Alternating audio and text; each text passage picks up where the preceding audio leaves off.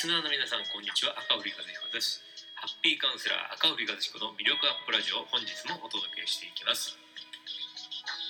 今回のテーマはできないをできるに変える方法についてお伝えしていきます。今回の内容を理解して実践していただければ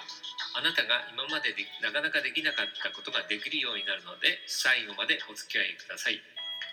あなたはセルフイメージが高い人ですか？それとも低い人ですか？あなたは自分が理想とする人生を送っていますか？自分がやりたい仕事ができていますか？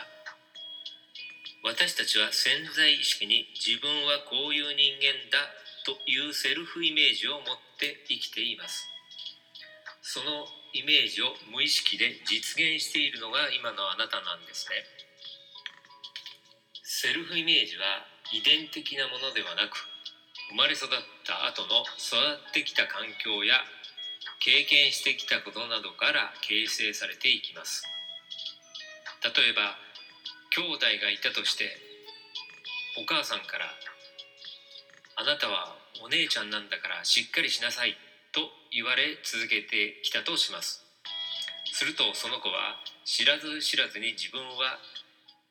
姉で年上なんだからしっかりしないといけないんだわというイメージを潜在意識にインプットして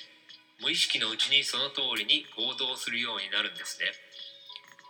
これは大人になってからも同じなんです。会社の上司から「お前はいつもミスばかりする本当にダメ社員だ」と怒られ続けているとその社員はますます自分に自信がなくなりミスを何回もその後繰り返すようになり本当に仕事ができない社員になってしまうのです。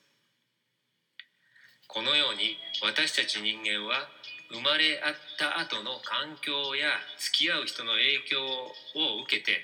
周りからの評価や経験したことをもとに自分のイメージを形成していきその通りのキャラクターを演じていくことになるのです。これがセルフイメージです。